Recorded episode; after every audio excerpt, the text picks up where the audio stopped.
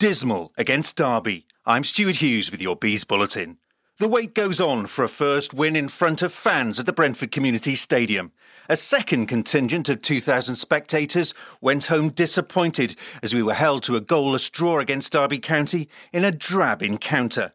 What limited chances we had in the first 45 minutes came at either end of the half. The ball played into the box. It's come down to Dasilva. Chance. Can he get it on his right foot? It comes back to Janelt to blast it over the bar. The ball comes down to, and Mbeumo goes to the far corner. Can't quite wrap his foot around it.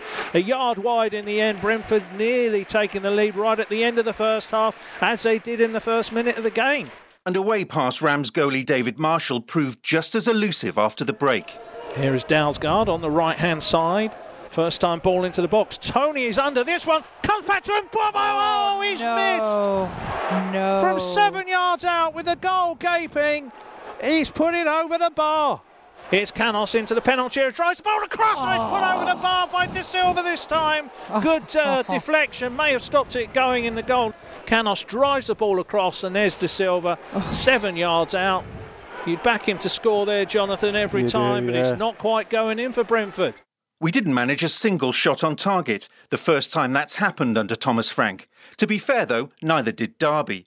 It's a clear sign, says Natalie Sawyer, that we need to be more creative in front of goal. If Ivan Toney doesn't score, we don't seem to, to score many more else. It's a bit of a shame, isn't it? You do need the goals to be shared around. You can't rely on one player.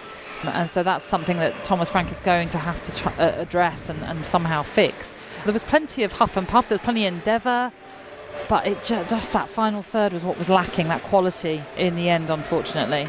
Thomas Frank and Henrik Dalsgaard didn't disagree. On the day, we didn't have the quality or the sharpness or the margin to put the ball in the back of the net, and that's the thing we need to change going forward. So in 8 out of 10, we win a game like this. Do I think we can play better? Yes. So I still think we have a, another level, especially offensively, to hit, and that's the thing we work very hard on, and the players are putting everything in there. A lot of difficult games in the championship, and um, if you need that many chances to score a goal, then I guess a draw was fair.